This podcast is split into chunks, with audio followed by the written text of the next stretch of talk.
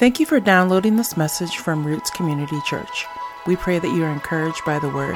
If you are looking for more information, please visit us at rccphoenix.com. We're going to read Philippians chapter 2, verses 12 through 13. And it says this, "Dear friends, you always followed my instruction when I was with you." This is Paul talking to all the believers in Christ in Philippi. "You always followed my instruction when I was with you, and now that I am away, it is even more important. Work hard to show the results of your salvation, obeying God with deep reverence and fear. For God is working in you, giving you the desire and the power to do what pleases him." So there's only 2 points in this week's message. There's only two, so I know I'm kind of shortchanging you on that one, so I'll try to pack the 2 points with a whole bunch of good stuff for you. So number one, the first point, it's the proper integrity, The first thing in chapter 12 that Paul tells us is this. You always followed my verse 12. You always followed my instruction when I was with you, and now that I am away, it's even more important. So Paul identifies, next line in your notes, Paul identifies the need for believers to live out their faith when they are away from their teacher. Next line, he puts a higher priority on following the directions of Scripture when we are alone. So here's Paul. He was only in Philippi for a few days. If you remember earlier in our series, he's only there for a few days, and he starts the church very quickly, and it grows very quickly. And this letter of Philippi is being written 10 years later. There's some evidence that he may have taken another visit there in between now and then, but he doesn't have a whole lot of face time with these people. And so what he's doing is he's recalling the time that he was there and said, hey, when I was there, you were following my instructions. That's great. But now that I'm not there, it is more important for you to continue to follow my instructions, which we know is Scripture, when I'm not present. There is... she's not here so I can say this, whenever my mom would drop me off at my friend's house when we were little, right, she would always tell me something. And my guess is that if your parents in the room or if your kids who, well, you obviously have parents, but if your parents may have told you this as well, right, that be on your best behavior. Anybody else was told that as a kid, right? Be on your best behavior because they didn't want you acting up at all. But if you were going to act up, they wanted you under their supervision so they could kind of correct you, Ron Poole style. My dad, he believed in that whole spare the rod, spoil the child thing, right? So he was making sure I was corrected. He didn't want me to go and act up at somebody else's house. Now, this is really good for kids who are, learning to kind of get out of their house and visit other places and be respectful. But what has happened is our Western Americanized culture has taken this idea of be on your best behavior, and it has applied it to almost every level we go into, depending on who we're talking to. Let me give you an example. I've told you this story before, once or maybe twice. So you guys, if you know it, just ride with me on this one. But I got on an airplane several years ago and was flying from Phoenix, I think, to Dallas or somewhere over towards the middle of the country. And the guy that I was sitting next to on the airplane, he just starts talking. Like, he didn't even ask me if I wanted to talk. I didn't have my headphones with me. He just starts rolling, right?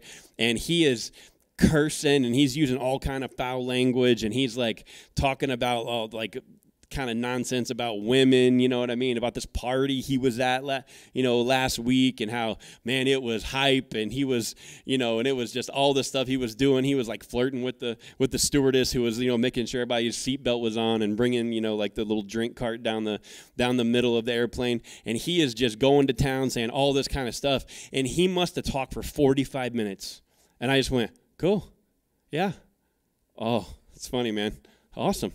And so I just let him go. Just let him talk. And then inevitably he needed to take a drink of his little, 4-ounce Coke or whatever they gave you on the airplane. And he's like, so what do you do? And I went, oh, I work at a church and I'm part of a ministry. And it was like somebody just went, click, and he instantly changed. Well, bless you, brother. You know, I was like, bro, it's just not working. It's all right. Just let it go, man. And he just kept on it. Like, he saw where I was, and he's like, oh, where he was and what he had just talked about. And you can see him, like, have these wide eyes playing back everything he's just told me in the last 45 minutes going through his head, right? And he says, and he goes, you know, hallelujah to the man, the big man up there, stairs in heaven, yeah. I'm like, yeah, bro, yeah, it's awesome. And so do you think at that moment that he was being more sincerely himself when he was just talking with no reservation? Or was he being more sincerely himself once he figured out that I wasn't participating in some of the stuff he is participating in? Well, all of it, right? But, or was he being his authentic self there? Or was he being his authentic self earlier? Earlier. You can talk back to me. It's all right. He was being it earlier. It was wildly obvious, right? But he remembered somewhere, maybe his mom was like my mom, maybe he knew Ramona. You know what I mean? Like, you know, be on your best behavior. And he realized, I can't talk this way, or I shouldn't be talking this way in this environment. Now, this is a problem. Because, next line in your notes, the mindset of quote unquote being on our best behavior when we're around our pastor or church leaders is like a ticking time bomb. The mindset of being on our best behavior when around our pastor or church leaders is like a ticking time bomb. Now you might say, really? It's kind of heavy for like just someone who's kind of flipped real quick. Let me get to that. But before we get to the time bomb, let's look at something very obvious. Let's take the low-hanging fruit, right? The next line in your notes. This mindset, the being on our best behavior mindset, shows immaturity and insecurity. So if you're somebody who does this, who flips the way you really are when you get in front of somebody else and you kind of adjust to what you think they want you to say or how it would be, you know, so it's not awkward or uncomfortable. If you put that, I want to be on my best behavior all the time, and you flip from what you naturally are to, I got to, you know, be suitable for where I'm at, then it's immature and insecure. You're showing that about yourself. That's the low-hanging fruit. The reason that I'm telling you it's like a ticking time bomb is this. Next line in your notes. This mindset also leads us to justify private sin when we see the pastor and church leaders make mistakes. This mindset leads us to justify private sin when we see the pastor and church leaders make mistakes. One of the things that we constantly repeat here, and you'll hear me say it probably ad nauseum, is there are no superheroes in this room. And that starts with me, the guy sitting here teaching. Anyone who sits here and teaches, Ryan, or anybody that comes in that helps and teaches, my wife Nina when she's leading these groups and she's singing worship, and Brian, who just did a great job leading worship for us here this morning, there are no superheroes in this room. None. There are people who are striving to serve God the best way they possibly can.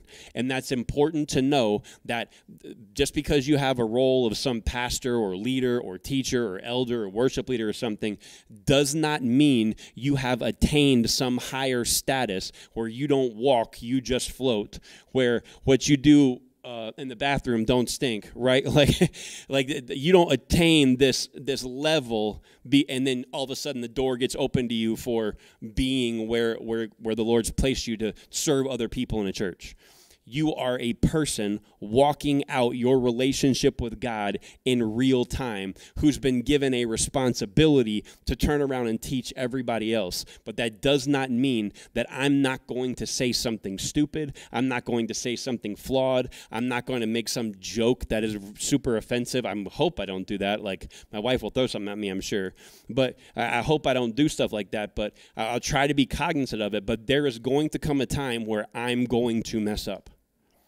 Anytime, if you go back and listen to any of the messages from the beginning of when we started this church a year and a half ago, I am wildly transparent about the things I struggled with before, even as a young believer. In the time of my life where I'd kind of wandered away from the Lord because of hurt and things like that, I'm very transparent about that. Why? Because everybody struggles.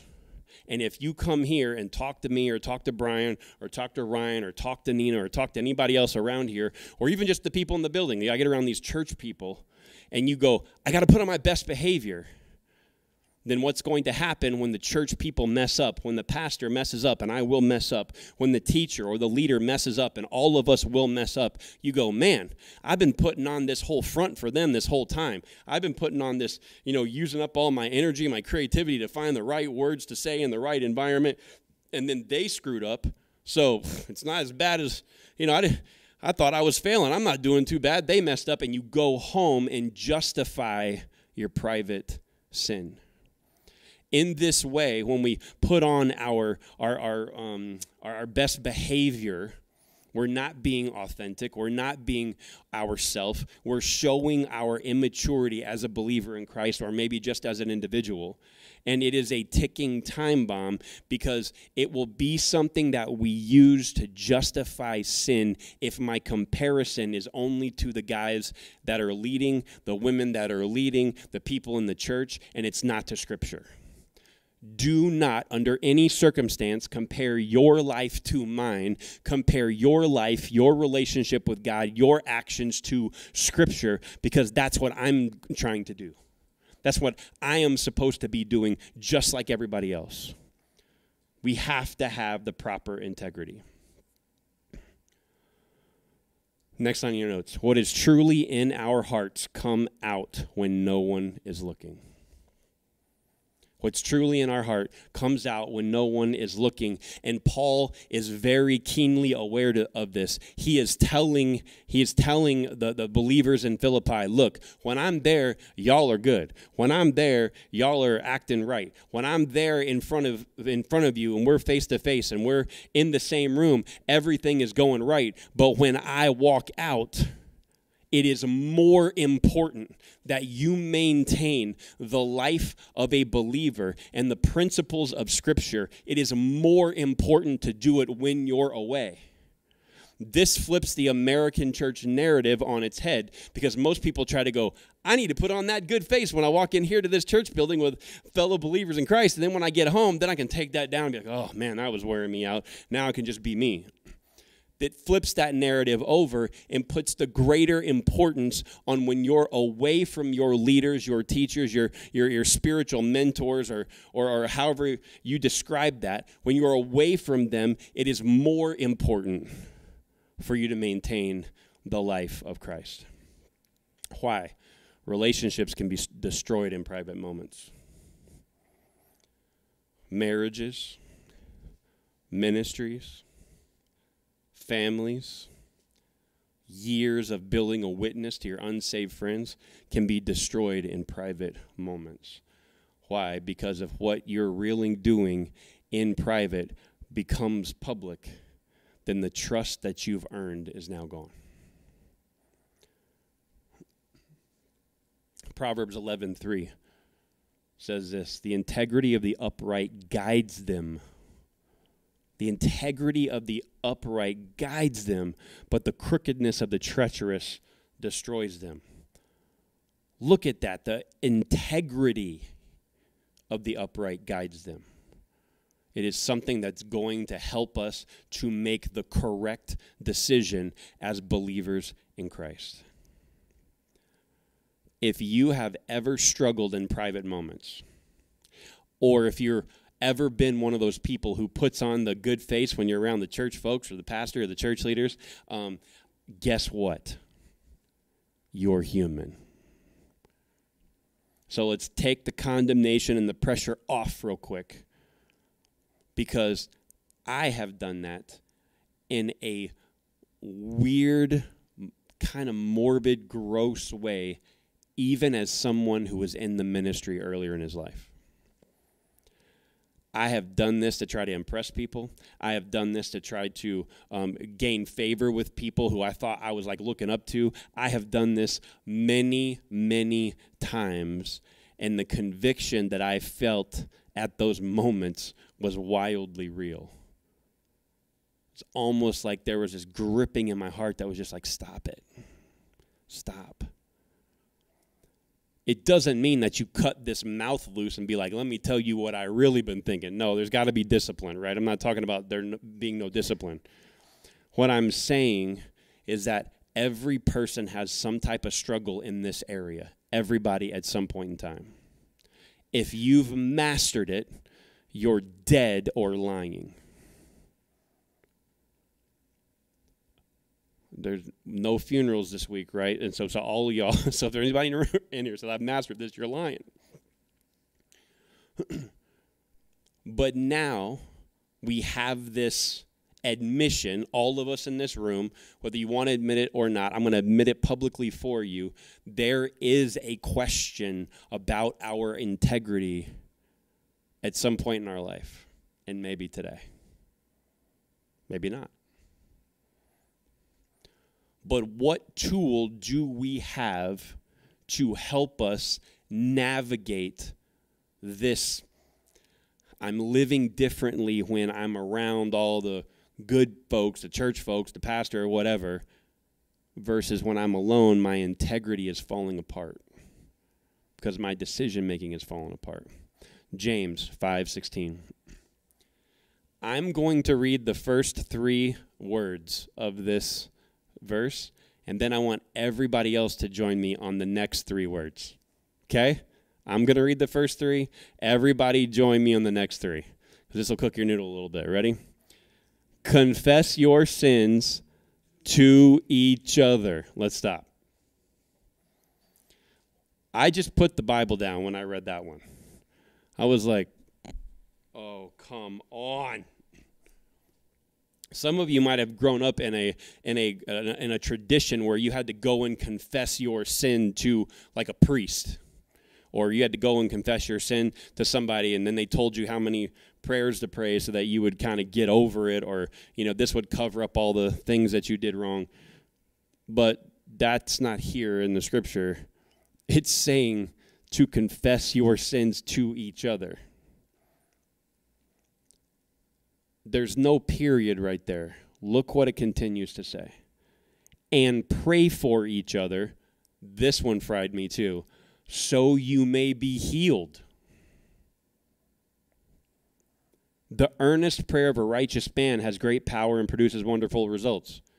See, I had no idea that when I would recite that old scripture, like the, not old, but the older version, the old King James version of the scripture, the effectual fervent prayer of a righteous man availeth much, I had no idea it was only half the scripture.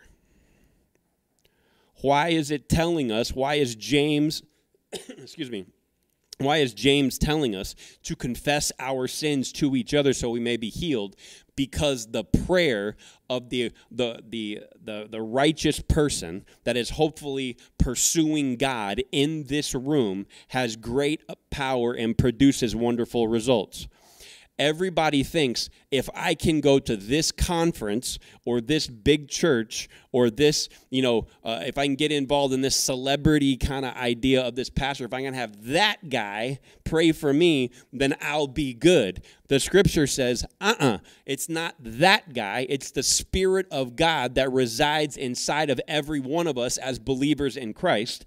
And we are supposed to find somebody that we trust, and then go to them, confess what you're struggling with, that you have some type of relationship with. Don't just walk in the door and be like, hey, it's your first time here? Yeah, what's your name? Christian? I'm Matt. Yeah, here's everything I've done in the last 90 days. What are you going to do? Bro, I got to go get something out of my car, and then drive out of the parking lot at 100 miles an hour, right? I'm not talking about doing that. I'm talking about a gift that God has given to us as believers is each other. It is wrong for everything to revolve around the person who sits here in our church, in our fellowship of believers. Everything revolves around Jesus. Everything revolves around him. And we cannot get that twisted. So what are we supposed to do? Can you come and ask me to pray for you? Sure, I would love to. We'd be happy to do that. Is there something that you go, man, I know you more than everybody else, so I want to come and say something? Absolutely. I'm an open book. But it doesn't mean that you have to get to the person that's sitting here behind a microphone and have them pray for me because they've attained some higher status that I don't have. They have some hotline to God that I don't have. No, he is available to you. And the relationship that Ryan has and that Christian has and that Brian has and that Sergio has and Mike has, everybody else in this room has, that if you are really pursuing God, then when you pray for the other person, it is why it has great power and produces wonderful results. Pray for each other. Now, now that I've told you to kind of open up the can of worms and dump them out to somebody, just let me put a couple of guidelines here for you. Next on your notes, confessions of private struggles are to remain private. Confessions of private struggles are to remain private. We're going to keep going on our notes, the next three bullet points. Our response to confession of sins and struggles. So if somebody comes to you and says, hey, can I talk to you? I need to tell you about something I'm struggling with. I'm not going to vomit every problem I've ever had in my life since I was 14. Not doing that, but I have this major thing I'm struggling with right now. I need some help with. I need some prayer with. It's the thing dominating my mind and my prayer time and my thoughts. And then they give it to you and they put it in your hands. These are the three ways we're supposed to respond. Number one, confidentiality. Confidentiality. Number two, or the second bullet point there, is prayer. And the third bullet point is two words, follow up.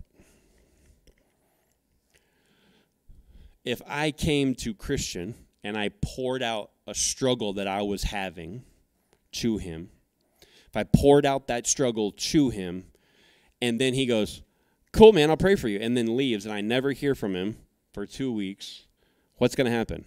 I am an idiot for telling him. That's going to happen in my mind, right? Like, what did I do? I just, man, now I've got like someone who's got dirt on me and they're not even checking in. It's going to leave that person. It's going to drive them nuts. But what James just said is confess your sins and pray for each other.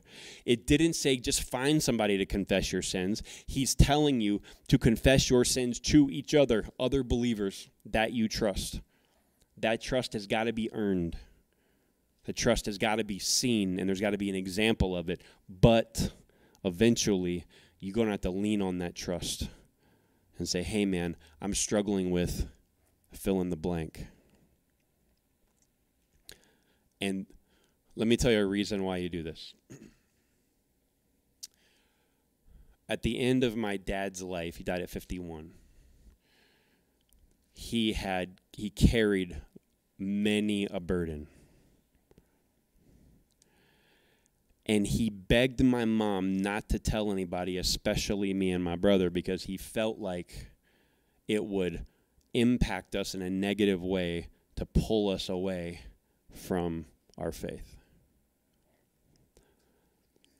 He didn't want to say it out of his mouth, and the burden on him was enormous.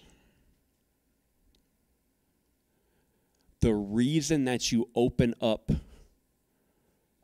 and say, this is what I'm struggling with right here, is because you bring the light of the gospel and prayer into an area that may be so dark it's that you don't know what's going to happen. There can be some fear there. If I confess that I'm struggling with this, ooh, they're going to think differently of me. But if you open up and show somebody that I don't want to guarantee it because I know there's somebody who's going to make a mistake. There is a high probability you're going to receive a reaction of acceptance and grace, not accepting that it needs to continue, but I understand where you're at. I got struggles too. You're going to experience a level of grace that you didn't know was available to you because why? Somebody's praying for you, keeping it confidential, and following up with you to figure out, hey, you doing all right? I've been praying for you.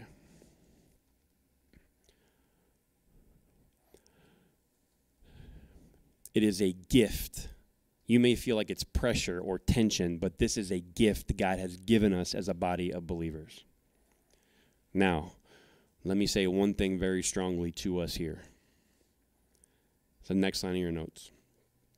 We as a fellowship of believers in Christ must not tolerate gossip. It is a poison that will destroy our integrity and the fellowship of believers. No one at any scenario has ever said, man, I'm doing so well after we gossiped. You ever heard anybody say that? Most people, after they gossip, they feel grimy or they feel regret or they feel like I'm just going to be justified in doing what I want to do. Right? No one leaves gossip feeling like, oh, this is wonderful. Man, I just feel so free. It's awesome. Nope. Why? Do you know that gossip is listed by Paul in some of his other books, along with some of the worst sins that people who reject God commit? Gossip is on the list. It only divides, it never unites.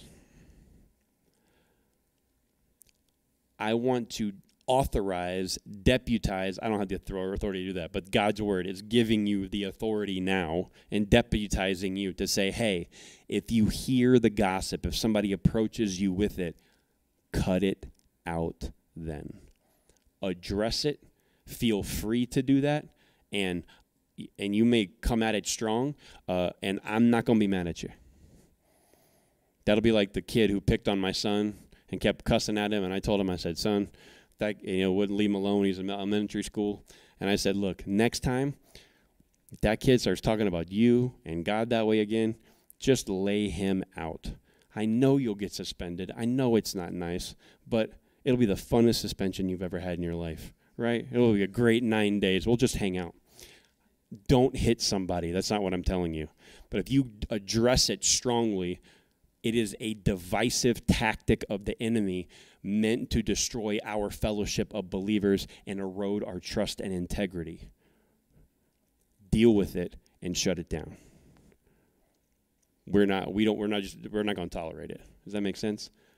Not because Matt's in charge. Nope, because the word of God is. And we're going to do our best to follow this. The proper integrity. Point number two. It's the last one. The proper fear. The proper fear. Philippians chapter 2, the verse 13 that we read. It said, work hard to show the results of your salvation, obeying God with deep reverence and fear. When I read this at the beginning, I had a... sorry, Sergio, I keep doing that to you. I keep standing up. When I read this, the very first time I read this as a younger believer, I thought, wait a minute, how am I supposed to obey God with reverence and fear? There's more than 300 references in Scripture from God, an angel, a prophet, or Jesus telling the followers of Christ or the children of Israel, don't be afraid. So how in the world are you telling me don't be afraid more than 300 times, but here you're telling me to obey with reverence and fear? And so as I dug into this word fear, I realized something important about it. It's the next line in your notes. The word fear in this scripture doesn't mean being afraid. It refers to reverence and respect. And I probably should have clarified this a little bit better on your notes. So if you want to write this down too, just somewhere on the side, it refers to an immense amount of reverence and respect. my wife, every once in a while, and I'm sure that I'm the only one that this happens to, but my wife started watching a TV show on Amazon Prime or something that was years old, but, you know, they're the best time to watch them because there's like 5 seasons of them and there's no commercials, and you just kind of binge watch them, right? And so it was one of her days off, and she was watching one of these shows, and she got into it. It's called Hoarders. Anybody ever seen this show? So I'd heard about it, but I knew that watching it would give me like stress. So I was like, always avoided it. So I walked in the room, and I'm looking at these pictures of these people's homes, and I'm like, I'm sweating, like just thinking about what it would be like to be in that home right now. Like there's just all this stuff everywhere, right? So the one that she just recently, this past week, had watched, I walked in, and it was the nastiest, grossest thing I've ever seen. And I realize these people have a mental condition or a psychiatric problem, so don't send me emails and be like, have compassion. I understand. But there's like, it wasn't just like clothes and clutter. It was garbage. And it was so bad that this woman, she had 2 kids. One of them had grown up and already moved out of the house by the time it got real bad. But her hoarding and the trash and the garbage and the stench was so bad that the city officials came and removed her son in the 8th grade from her home and put the child with a relative because he's laying in bed at night and the roaches are crawling across him. He hears the bugs crawling over all of the nasty stuff. I'm not trying to like weird you out. This is his story, not mine. And so I'm like, man, this is crazy. And the thing that stuck with this young man was the county or the city officials told her, clean up the house. It don't even have to be spotless. Just get rid of the garbage, and then your son can come back. And she never did it. Her son in 8th grade went to go live with his sister and was raised throughout high school and into his college years by her. And he eventually moved like to the other end of the country, the farthest point he could get away from this condition, where his mom was. And when the show came through, they invited him back, and it was an odd thing for me to see this 28-year-old man who hadn't seen his mom in 4 years walk up, and she's sitting on a rocking chair on the front of the porch, and him walk up and kind of hug her, and I'm like, man, you haven't seen your mom in 4 years. This is super formal. And so then they get him away, and he's walking through the house, and he's like, man, this is even worse than I remember it. Like, this was bad. Like, when they finally cleaned it all out, they found multiple dead cat carcasses underneath all the stuff that had been there years. There was only skeletons and fur left. This is nasty, right? Like I'm never coming back. But this was gross, right? It was just hideous, horrible. And he said something that stuck with me.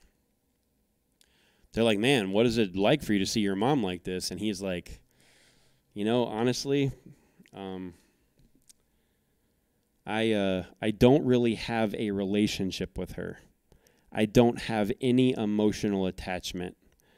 I'm here because I feel morally obligated to help her as my parent.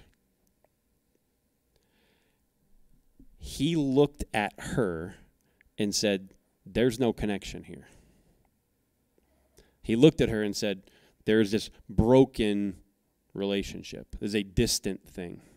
He didn't cry. He wasn't happy to see her. He wasn't sad to see her. He was just like, man, if she would just change, it would help her. But, I mean, she picked trash over me. So, what? And as I watched him make that statement, something grabbed my heart. Because this is the perspective that some people take with God. God's not the hoarder and, you know, is picking something else besides you. That's not pertaining to what I'm talking about. I'm just talking about his statement. A lot of people want to come to the gathering and keep everybody at that arm distance and not get involved relationally. And they also want to do that to God. Next on your notes, some people don't have a relationship with God and come to church events or services out of obligation, not relationship. That guy said, man, I just come here because I kind of feel obligated as my parent. She kind of brought me in the world, so I'm here to kind of help. And that attitude has permeated people who come to church and call themselves Christians. And what do? They go, I come to the service because, you know, I don't go to hell. But I don't like these people. I've been burned by the church. I've been burned by a pastor who I've always was on my best behavior around, and I found out he screwed up, and then I'm just throwing this whole thing out. I'm tired of walking in a room with a bunch of hypocrites, all that stuff. So what they do is they deal with God on a level that says, I'm going to create distance between me and you. I'm going to keep coming here to hopefully punch that checklist, that time card that says, look, I put the time in, so hopefully God will see that, you know, I believe in him, but I came to church and I try to, you know, give in the offering plate every once in a while, and I try to do all this stuff, and maybe he'll let me in when all this stuff is done. When I get to heaven, he'll let me in. And they have this very dismissive attitude when it comes to God. As I was sitting there reading this scripture and thinking about the people who have a dismissive attitude towards God, something gripped my heart. People who have this dismissive attitude, like I'm going to take him or leave him attitude with God, are not obeying him out of reverence and fear. There is no reverence and there is no fear, because they're assuming that the people who say they represent him are him. And I'm here to tell you that is not the case. Everybody in this room, that's why I made such a big deal about it earlier, is struggling with something in their family, something in their personal life, something in their mind, something in their heart, something physically, something in a relationship that they have with. Somebody somewhere is consistently struggling with something. It is happening. But that does not, our character reflects on our struggles, but our God's character is perfect. We are not going to attain that level of perfection in our character. We're going to strive to. We're going to ask him to change our hearts and help us with the struggles that we have. But we're not going to achieve that level of character. We're not going to, because he's God. People want to look at him and go, you know what? Yeah, I think I'll go to church this week. I don't think I want to go. Oh, you know, I want to be involved, but not just yet. You know, I want to get up and pray and do all the stuff I know I'm supposed to do, but it'd be more fun to go on a run. I don't get that, but some people say that, right? Like, I'm not a runner. My big behind does not want to run anywhere. But they treat God as this casual, he'll be there if I need him. And when we approach God with that attitude, what we're saying is there is no reverence or fear. There is not an immense amount of respect that I have for him. And as I began to think about that, there was a little bit of like real fear that popped up in my heart. Like, man, do I do this? Do I casually deal with the all-powerful creator of the universe who has no need for me, but out of his immense love has found a way to bridge the gap from between me being left in sin and him being perfect and holy through sending his son to die on a cross, to be buried and raised again like we celebrated last week? Do I look at him and be like, nah, it's cool, man, I don't want that? What level of arrogance is inside of me when I treat the Almighty God like that? I'm not trying to give you a picture that God is the principal with a paddle and he's waiting for you to mess up and smack you. That's not the God we're talking about here. We're talking about the one true God who is the essence of love. But on the other side of that, he is still God. He is still the supreme ruler over everything and us. Everything moves and grows and operates because he's the one that opened his mouth and said it and put it into place. The next, we must remember, next line in your notes, we must remember to keep in full view who God really is. We have to remember who he really is, and who is he?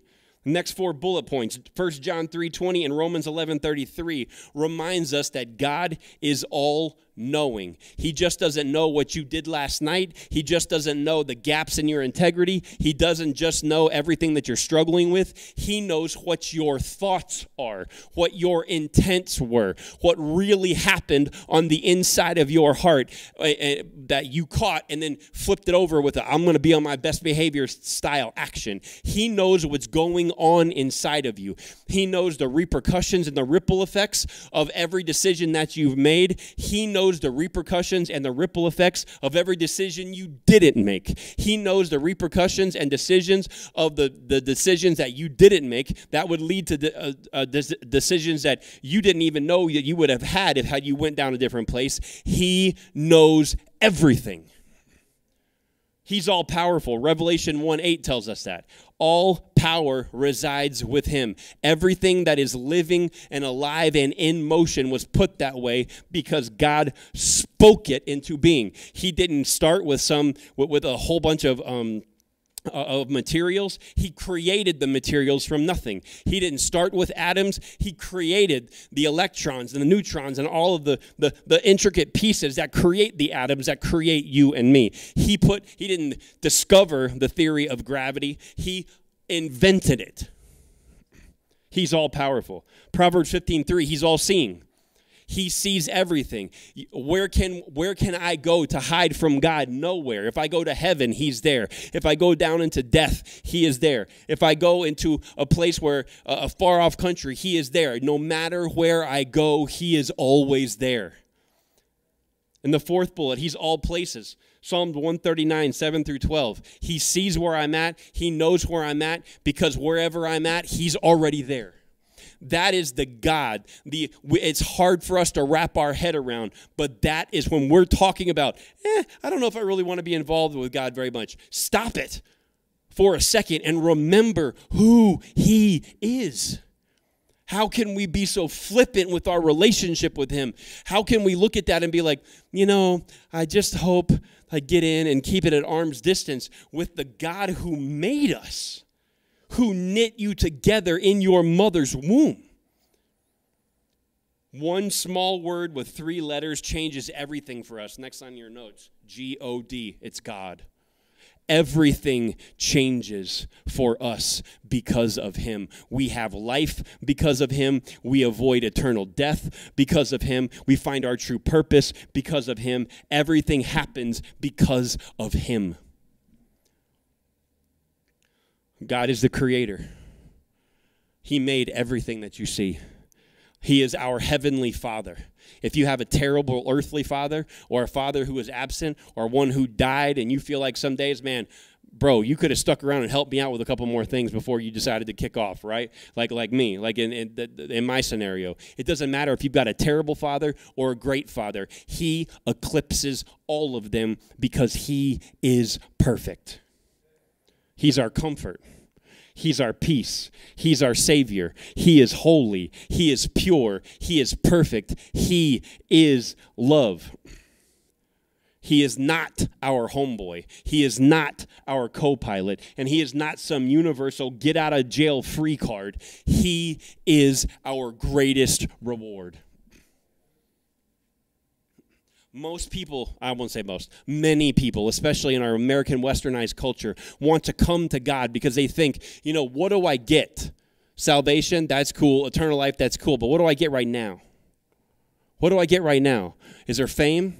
Is there some money involved? Is some kind of financial blessing involved? Is there some kind of elevated status? Is there another home or a car? Is there moving me up into the top 1% of the richest nation that's ever existed in the history of mankind that I already live in? Is there something more than that he can give me? Is there something more than freedom to be able to open my Bible whenever I want, to engage him and to absorb his word? Is there something else that I get because I'm coming here and doing all the right things and giving up all that stuff? Is there something that I get? Yes. Him. He is the greatest reward. There is no true peace outside of him. There is no true purpose outside of him. There is no eternity outside of him. He is the greatest reward. Are you telling me, Matt, that he's not going to give me any of that? No, he might. He might trust you with finances or some kind of influence to push people towards the gospel, to help the homeless, to fulfill the mandates of Scripture. He may do that. He might. But whether he does it or not, you get him. Him. We get him. He is the greatest reward. Now, we live in the real world. And the next line in your notes is very true. We can sometimes have a tendency to envy those who aren't serving God. We can sometimes have a tendency to envy those who aren't serving God. But in these moments, we need to remember who our Father, our King, and our God truly is. Matt, all these guys get to go do all this crazy stuff. They get to sleep with whoever they want to. They get to live however they want to. They get to do whatever substance they want to do. They get to drunk as much as they want to get drunk. They can buy whatever car they want to buy. They ain't got no concern about anybody else. Right. Read Ecclesiastes. Where does that end? The wisest man to ever live was Solomon, wrote 2 books in the Bible, Proverbs, most of the Proverbs, and Ecclesiastes. And he says, everything that is a life pursuit outside of pleasing God is vanity. And he was one of the wealthiest men to ever exist in history. He had 700 wives and 300 concubines. And at the end of all the women he could find, all the women that he wanted, all of the greatest treasures that money could buy, all the greatest riches, he said, it means nothing. It means nothing. Why? Because God is the greatest prize.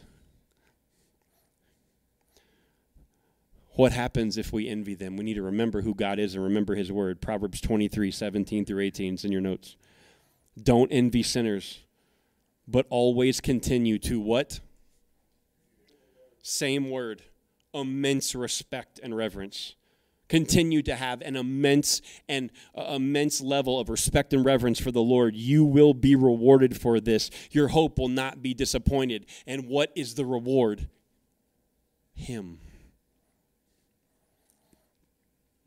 Next on your notes, we should maintain a deep sense of reverence and awe for God and be careful that we do not allow ourselves to view God down on a mere human level.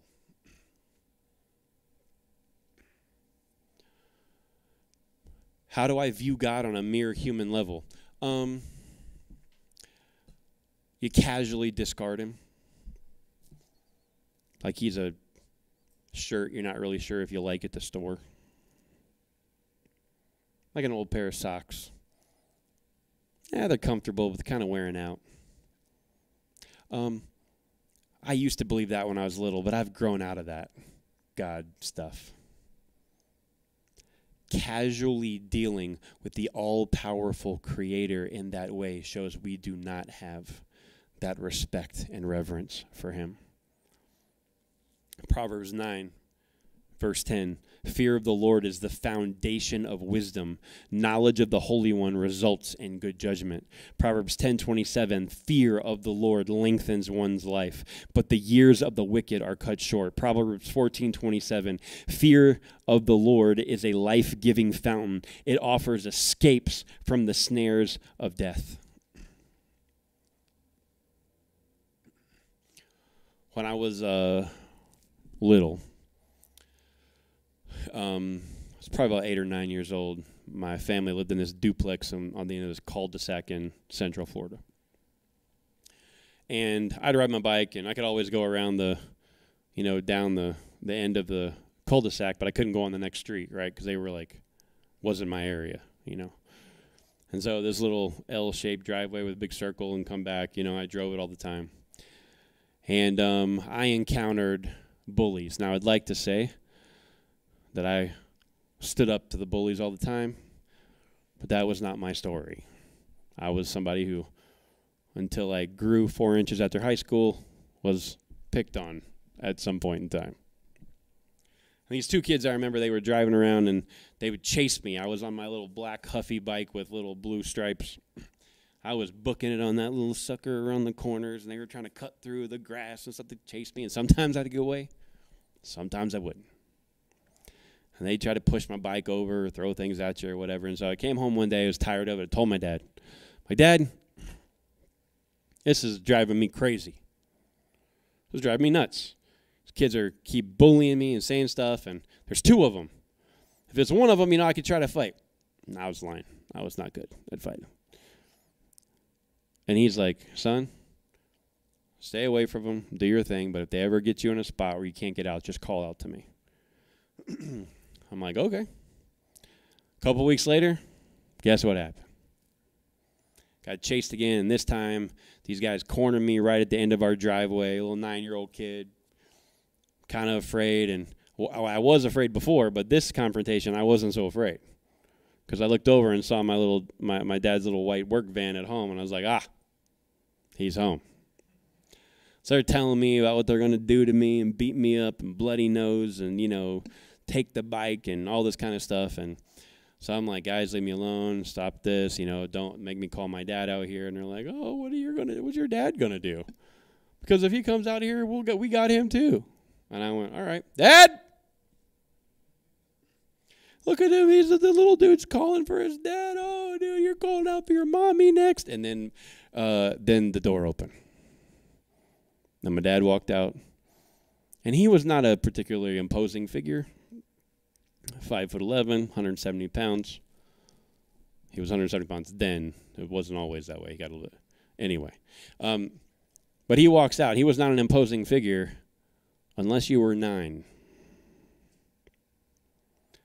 Because when he walked out the door, the look and the story changed from the people who were opposing me.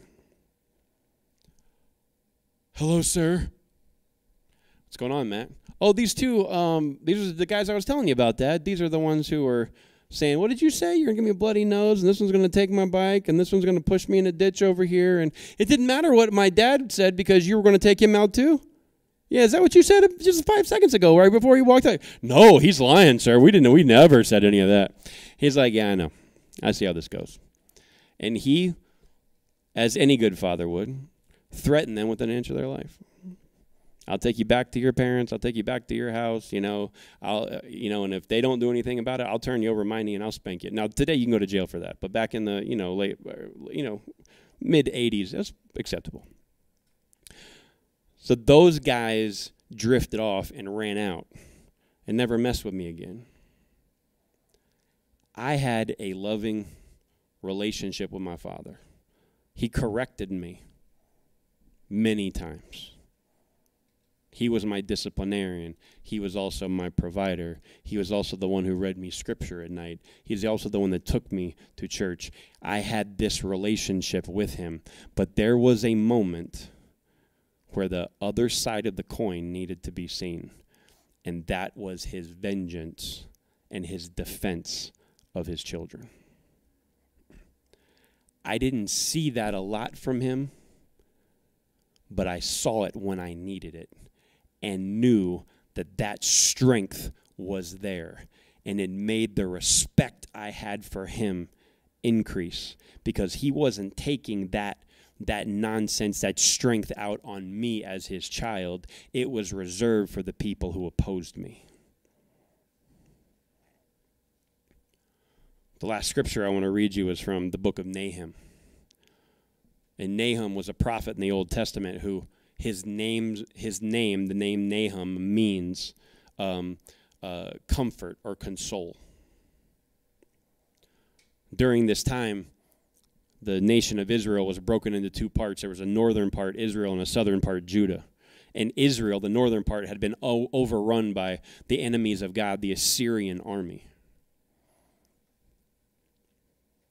And God sent Nahum, his voice of comfort and consoling, to say something to his kids, to his people. And look what he says. Verse 2. The Lord is a jealous God, filled with vengeance and rage. He takes revenge on all who oppose him and continues to rage against his enemies. The Lord is slow to get angry, but his power is great, and he never lets the guilty go unpunished. He displays his power in the whirlwind and the storm. The billowing clouds are the dust beneath his feet. At his command, the oceans dry up and the rivers disappear. The lush pastures of Bashan and Carmel fade, and the green forests of Lebanon wither. In his presence, the mountains quake and the hills melt away. The earth trembles and its people are destroyed. Who can stand before his fierce anger? Who can survive his burning fury? His rage blazes forth like fire, and the mountains crumble to the dust of his presence. This is Nahum reminding God's people, he's not out to do this to y'all.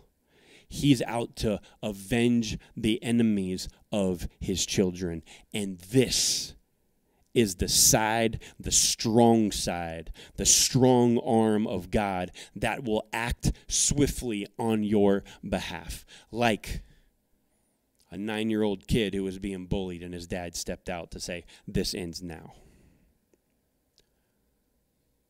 How do you know this, Matt? Let's keep reading verse 7 through 10. The Lord is good, a strong refuge when trouble comes. He is close to those who trust him, but he will sweep away his enemies in an overwhelming flood. He will pursue his foes into the darkness of night. Why are you scheming against the Lord? He will destroy you with one blow. He won't need to strike twice. His enemies, tangled like thorn bushes and staggering like drunks, will be burned up like dry stubble in the field. This is the greatest scripture that I've found recently that describes the next line in your notes. God is the lion and the lamb.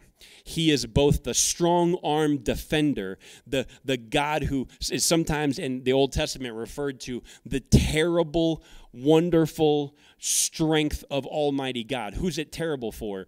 Those who are opposing him or his children. And when his children see him act in that way, their respect level increases to a point that says, you know what? I am someone who is obeying him out of reverence and fear.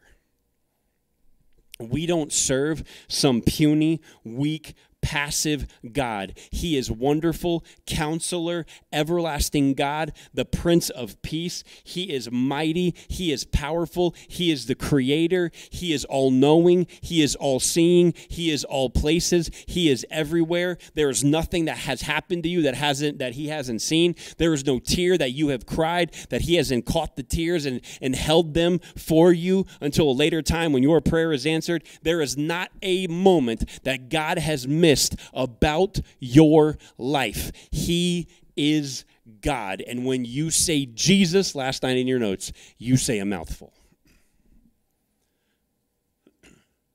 Paul is telling all of the believers of Philippi, and by extension, telling all of us as believers today, you got to have integrity. Live. It's more important to live in the way that Scripture designs us to live when you are away from your leaders, your teachers, your pastors, the ones who have been teaching you about Scripture. Take those and apply them in real life. Don't use them to create a bigger mask when we're around each other. And we need to remember who we serve.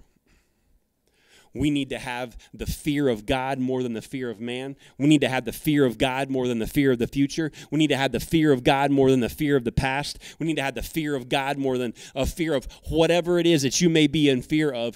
Fill in the blank. When the fear of God steps in, when we remember the immense level of honor and reverence and respect that is due him, and we remember just how holy, just how pure, just how powerful he really is, then everything that may be overwhelming to us immediately shrinks when it is compared to him. Compare it to your ability, compare it to mine, it may have a fighting chance. Compared to him, it's hard to even see. And Paul is telling us to obey God. Work hard. Work hard at bearing at the evidence of your salvation, and also serve God with reverence and fear, with an immense level of respect. My question for us sitting in this room today, and my assumption here, my hunch, is that God would prompt somebody to bring this message today, because there are people in here watching or who will listen to this later who are dealing with some type of fear. Some of you may be afraid somebody's going to find out how I'm really living. Somebody's going to find out that I've been fronting this whole time, or I've been saying I'm good and I'm not. I've been struggling with this sin for a long time, this private sin, and I don't know about telling people. I'm afraid to do that. You might be dealing with some type of fear because you have forgotten just who you serve and who this book is about and just how strong and powerful he is. And today is merely a reminder from the Apostle Paul, written to the church in Philippi, and by extension, us as believers in Christ, to remember who we serve. And when you employ that idea, that remembrance, that truth and reality, everything else is going to fade away.